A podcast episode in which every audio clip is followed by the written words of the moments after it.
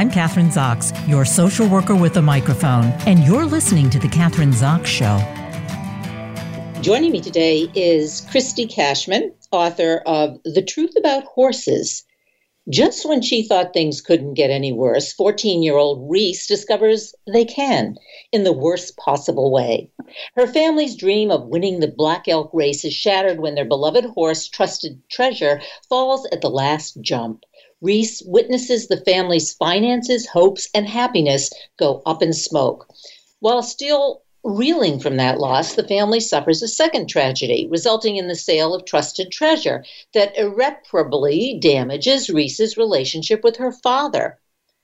Heartbroken, Reese searches everywhere to find trusted treasure in the hope she can bring him home and heal the rift with her father. Christy Cashman will have you laughing and crying, sometimes on the same page, all the while rooting for Reese, the most unlikely of heroes. She's an American Christy is the American author, actress, and producer who has appeared in more than 20 films, including Kettle of Fish, The Love Guide, American Hustle, Joy, The Descendants, Ted 2, The Women, The Golden Boys, The, For- the Forger, and many others. Welcome to the show, Christy. Thank you. Thanks for having me. Well, it's great having you. And I also, I have Jane Seymour, I guess. The two of you on your way to P Town. Yes. yeah. One of my favorite. We're here places. together. Yeah, great. That's, yeah.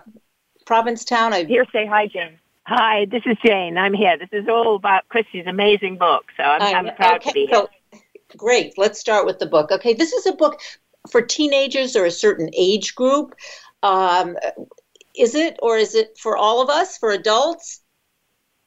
It's for everyone. It really is. I mean, the more people who read it, the more people tell me how much they feel the book is for everyone. And I think with marketing, you know, you have to start somewhere. And so since the protagonist is 14, it just makes sense that, um, the, you know, the demographic would be for young adults, but it really does skew older for as far as the content is concerned. And it's a relationship story between a father and a daughter, really. The horses are, are the um the world it's in the world of horses but it's uh you don't have to be a horse person to really appreciate the story i've i've been told Yeah. is that So right jane I would say that's right. Um, I, I, I think it's really very much for all ages, male and female, and um, it's it's amazing. It's also, as you say, and I think maybe you're alluding to this. It's dealing with, with, with loss, with adversity, with trauma. Uh, which yeah, it seems those are the over for all of us, right? For all the age groups that we just have been talking about. yeah Yeah. So tell us about that. I mean, those are really difficult, grieving, loss, relationships, adversity. How does that fit into the book specifically when you're talking about these characters or you're talking about 14 year old Reese? yeah well i i um i actually lost my mother when i was 17 and so i think that this book came from you know trying to make sense of that i guess uh and and not ever really being able to make sense of it but being able to create something that has a oh It- I don't know, being able to create something that has an artistic view on what loss is, I guess. And it doesn't it doesn't wrap it up in in a nice bow or anything like that, but it shows how how that kind of pain can inspire growth. And throughout my process um, of grieving my mother, which I probably have done in different ways and in every stage of my life, and it, it it's just you know it just changes the grief kind of changes and i tried to put a i guess i tried to um give give light to that in some way It, it seems to me that every, I mean, life is full of losses. I mean, that's what it's all about, right? And how you respond to those. absolutely Exactly. And so, just in your personal story, I mean, the loss of your mother at 17, I'm assuming you were in high school or college, or can yes i was in high school. I um i was actually a junior in high school and in probably i think a sophomore when she was diagnosed because she was diagnosed with a brain tumor and died a year later. So to the date basically. You know, when I interview people, my background, as you know, I'm the social worker with the microphone, but people, uh, yeah. Parents who die I love at that. a young, yeah, at a young age, um, they're always fearful, or m- many of them are fearful, I should say, that the same thing is going to happen to them, and there's always that fear. You know, Mhm. my mom died of a brain tumor, and so am I, and Mhm. uh, and you get Mhm. yeah, and that seems to always come up. I don't know if that's how it's been for you. Absolutely. My mom died when she was 53, and I'm approaching that age, you know, so that's a, another interesting um, thing that you kind of work through. And, and you're right, it's always there. You're always, you're always thinking about it. But at the same time, um, I do actually believe in some ways that it sounds weird to say it, but my mother, by my mom dying when I was young, also gave me license in a way to leave the town that I grew up in. Um, I might never have left Brevard, North Carolina. I I don't know if that's a fact, but I I think about that sometimes. Like, would I, how, what, how would it have changed the trajectory of my life? And I, for some reason, feel like if she was there, if she were there, still there, I might still be there. Not that that would be a bad thing, but it would have been very different. Yeah, it would have been a very different life. That's true. I was, Mhm. and I kind of want to bring your father into the picture because, or the family, I guess, because Mhm. it's you, the death of your mother, and what was what was the rest of what was happening in the rest of the family? Well, I'm one of 10 kids, and um, what's different about that's one big thing that's different about me and uh, Reese, the characters. You know, she's um, it's just her and her father that are left after her mom dies, and that's uh, you know that's a very different thing. And one thing that I went through that's similar to Reese is because I'm from such a big family, and everyone de- deals with pain so very differently. Um, you have a sense of abandonment from the people you love just because everyone's trying to grapple with it and and everyone's doing it in their own way and so you're sort of no matter even if you're surrounded by people you're still alone and lonely in the pain So, given that that you're and you're talking about a family, as you say, of ten kids, one would think, oh well, you know, you can ha- some of your siblings will help you, you help each other, but everybody's grief is different. Um, so, what? And then you, you, the story that you've just written, or the book you've written with with uh, Reese, really kind of all alone with her father how as an author you know that's a totally different kind of situation. Not the death of a parent yeah and so yeah, go ahead. Yeah, so I really wanted to um, accentuate the fact that that people deal so differently with grief, and the father's way of dealing with it was so different than grief than than Reese's. She he went and basically just dated everyone in town, you know, to get his mind off of it, I guess. Yeah. And and and Reese was always longing to have the life back that she had when her parents were running the horse farm. And she was always longing for the past and trying to get that back in some way shape or form. And her father was trying as hard as he could to forget about it and go on and move on and do something different. And and so i you know i took what i knew of grief and how people deal with it differently. And and avoid it as much as possible. I mean, that's what really we're doing most of the time is trying to avoid pain, which you can't blame us, right, for trying to avoid pain.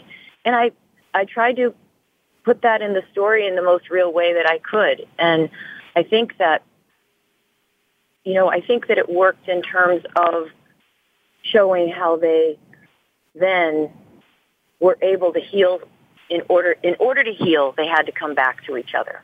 Yeah, I, I think that's really an important point, and I think that is one of the issues that people struggle with avoiding the pain. And you really can't avoid the pain. It, the pain is there. You kind of have to embrace right. the pain, as you say, and then go forward. Like you were living in the South, and then you're now you're in Boston, and Chatham and Ireland?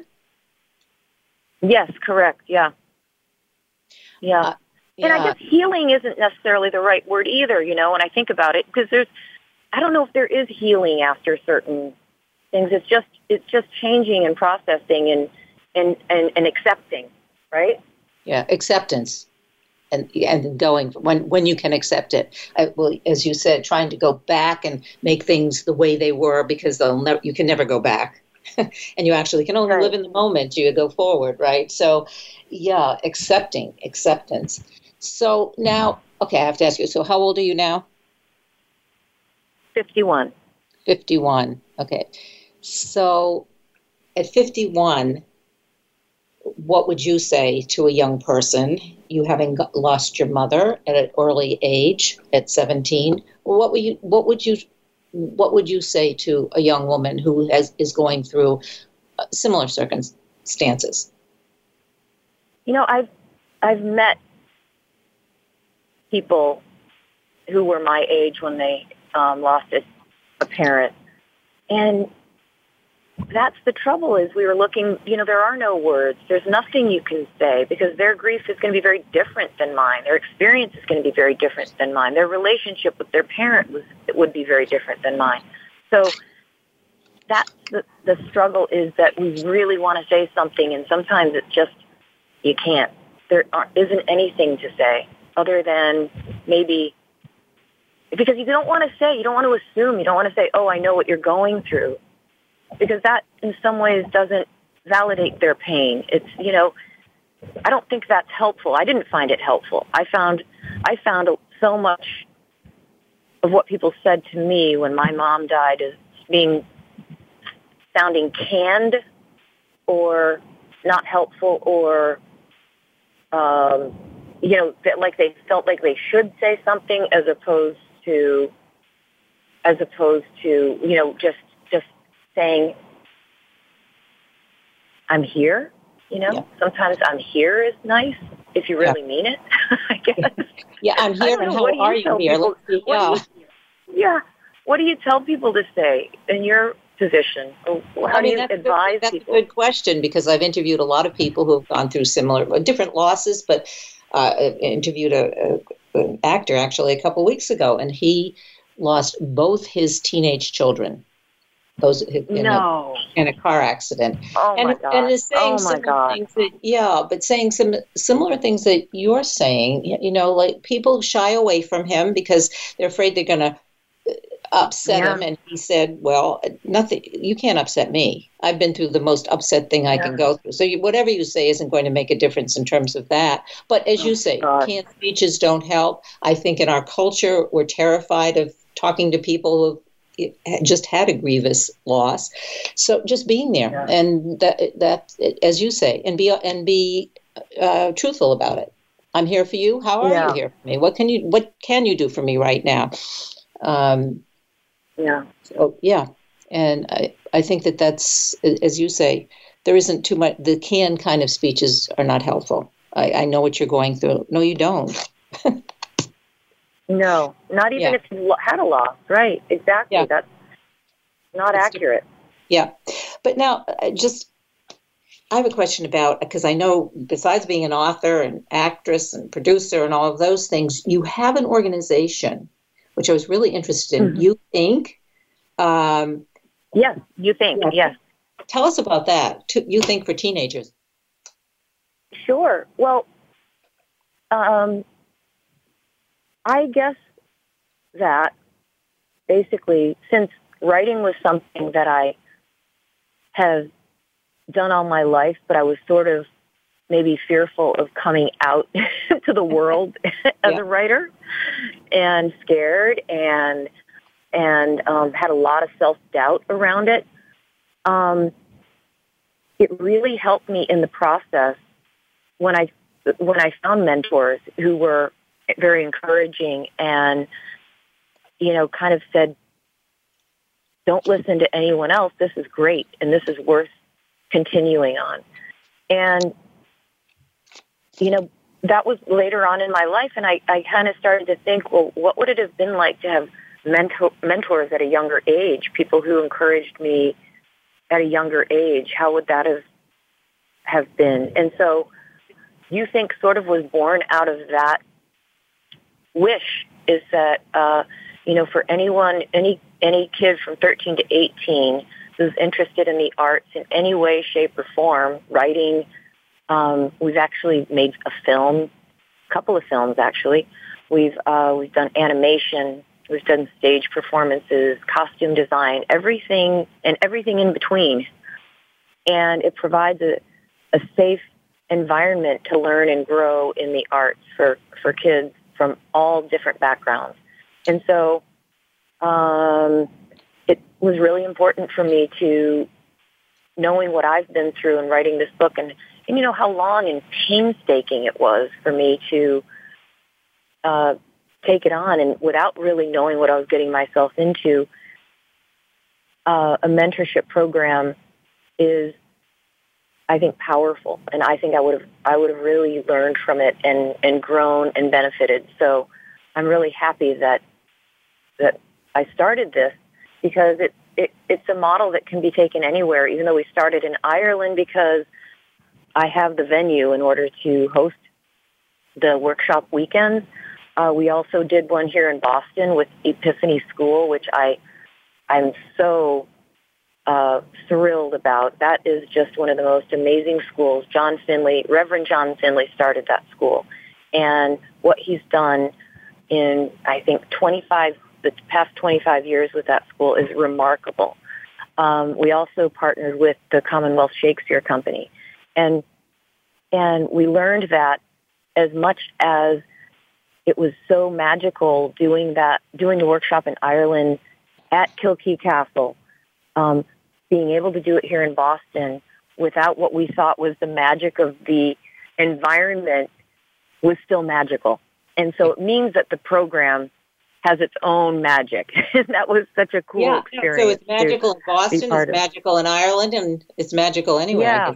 What I hear you say. Well, you're inspiring right. these kids, as you say, mentorship, inspiring them, and uh, many times I think a lot of, and particularly parents, will say, well, you know, you don't want to go, you can't earn a living by going into the arts, or it's not practical, and, mm-hmm. and don't help to, mm-hmm. you know, encourage them in the, their creative endeavors. Are these kids from? How do you apply? I mean, are they from? Do you have any kind of uh, criteria in terms of uh, financial or uh, demographics? No, or, it's, yeah. it's the demographics are all it's the backgrounds are all very diverse. Backgrounds very um, um, just all different socioeconomic uh, groups. You know, we don't really want to single anyone out. It's all about your interest in the arts. So that should that should include everyone and but it's you know we uh, I sponsor it, so it's not some you know no one pays to uh, be part of the program. So we're whatever city we go into, and part like for instance coming to Boston, the kids came from largely from Epiphany School. They came from my friend Angela Peri, who owns and uh, runs Boston Casting. She put out a, a an email to her database, and we had 25 kids who participated just uh, about two weeks ago, and um, it was really amazing. We uh, they now we took Macbeth right because the Commonwealth yeah. Shakespeare Company was doing Macbeth on the Common, and the lead actor and actress came and spoke to the kids, and then we got to see them in the final in the performance on the Common. It was a beautiful summer night, and I mean, that was just so wonderful for them to have a one-on-one with the actors, talking, asking questions. Um, you know, from you know, why did you, you know, start acting? How did you get into it? Uh, and all the way to seeing them perform on stage, and and they took Macbeth and brought it basically, you know, to the present and just used the themes that um, Macbeth has in it to per- to perform these like three minute plays, and it was absolutely hysterical. it was so fun. So is that the laughing and the crying when you're watching them perform? I did. Yeah, it is. It really is. Yeah. you know, the other thing, oh, like the kids, what what do you think they have the most difficulty with? I mean, they all come with different talents and and and experience, obviously. And actually, mm-hmm. what, what do you do with kids who you see is, I mean, this is really good for them in terms of give the creativity, but maybe who don't necessarily have a lot of talent? Do you steer them in, an, you know, mm. what kind of direction do you mm. steer them in? Um, well, that's one of the reasons we do so many different disciplines. I mean, you know, we one one weekend we might focus on uh, costume designs and animation and do a workshop on story writing. And but it's kind of a boot camp. So you go from one one, you know, maybe writing, uh, doing a writing workshop right into a costume design and then straight into an animation workshop. So you don't have to have time to really sit and think about, okay, what, you know, how do I feel about doing this? Because you're so busy being introduced to something brand new. And that's part of it, I think, is just jumping in as opposed to that's, you know, that's what the workshop is all about, just jumping in and being exposed and doing it as opposed to think overthinking it. And I think that overthinking it gets in our way. That is certainly something that got in my way and stopped me from doing most things that even including, you know, why didn't I sit down 10 years ago to, you know, to write this book or 10 years earlier, I should say. Okay, um, so you're saying I'm going to interrupt because you're talking about overthinking, and I think that is a big issue. And you didn't yeah. have a mentor. So how did you get past that overthinking? And I think women tend to do that, overthink well, the first it. thing I quite did ready. I, took- I, shouldn't do this. You know, you know that's a maybe yeah. one of our feminine characteristics. But yeah, so how did you do that? How did you say, okay, I'm not going to overthink this. I'm just going to push forward. Yeah. So at the time when I first started uh, thinking about writing the story, um, it basically kind of came to me as a vision. I mean, I, I had gone to Cavalia. Uh, the have you go, have you been to that the horse show? It's like the Cirque du, Cirque du Soleil for horses. yeah, I've been to Cirque du Soleil, but not really, Cirque du Soleil for horses. Yeah. Okay, it's called Cavalia, and I was really moved by it because it was such a spiritual experience, and it really brought me back to my childhood of how horses were so magical and mysterious, and and and so I had this kind of vision of of these wild, magical horses, and it started there, and then I kind of worked out from there to um, to tell the story, and it started probably with journaling and journaling about my own life and my own experiences with horses. Then, in the, I was also, as you mentioned, I was, you know, trying to produce. I was trying to get up, get myself out as an actor. I was doing all sorts of things. But what I did realize is that in order to take myself seriously as a writer, I had to stop doing everything. And I stopped getting I stopped trying to, you know, look for stories, read scripts. Everybody was sending me not everyone, but you know, I was getting a lot of scripts in the mail to produce and um going on auditions and that kind of thing. So I just said no to everything except writing. I signed up for classes at Grub Street in Boston, which is a writing a literary organization that um gives all sorts of different writing classes. And that was in 2014. And I just kept going from one workshop to the next. One would end, I'd sign up for another. And it didn't have to be anything, for, you know, necessarily pertaining to what my, um, you know, novel writing. I, I signed up for essay classes. I was just writing, writing, writing, writing. And I think there's a lot to be said for that. When you want to write something, you've got to get a lot of, of crap out of the way, you know. but you know the thing you find... said, and we only have a few minutes left, but I think that I, I kind of want to yeah. maybe end on this because I think you focus, and it's isn't it? I would imagine hard for as an actor to say no to a script, to say no to a production, and to really let go I of that and say, okay, I'm giving my all to to writing. Uh, not easy. I'm assuming not that is not easy to do, but it, it was not easy because yeah. because it's distractions can can become our life. And that's what i was realizing. I was like wait these aren't actually i'm not actually moving in the, any direction. I'm just i'm just being bombarded by distractions, and and that that has has become the substance of our lives in many ways. Distractions, distractions, distractions all over the place, and all of our devices and everything, and you know, information, the way we're bombarded is is to me just a load of distraction, keeping us from doing what we're meant to do. And until we realize that and really focus on on what that inner voice is telling us, we're not going to go anywhere. Yeah. Well, I thank you for sharing all of this today uh, to, for my audience and, and what you're doing for all these kids and the book. And, you know, we, we touched on the themes of the book and, and part of the story, but I just want to make sure everybody Here's the title again The Truth About Horses. And I've been talking to the author, Christy Cashman, and you got to get out and buy the book. So tell us where to go, what websites, Instagram, wherever we can go to find out. Well, you're going to be in P Town, you said. Um, yep. yeah. I'll be in P. Well, Jane and I will be in P Town at East End Books on um, the 25th. Is that Friday at uh, six o'clock? And she's going to be interviewing me, so that's going to, going to be fun. Then we're going to be in Southampton the 27th and 28th at the Hampton Classics. But the book is available everywhere you buy books. It's Amazon, Barnes & Noble, Books A Million, Target. And we just found out last night, I just found out that it is number one on Amazon for teen fiction. So that was a huge, wow. uh, fun surprise.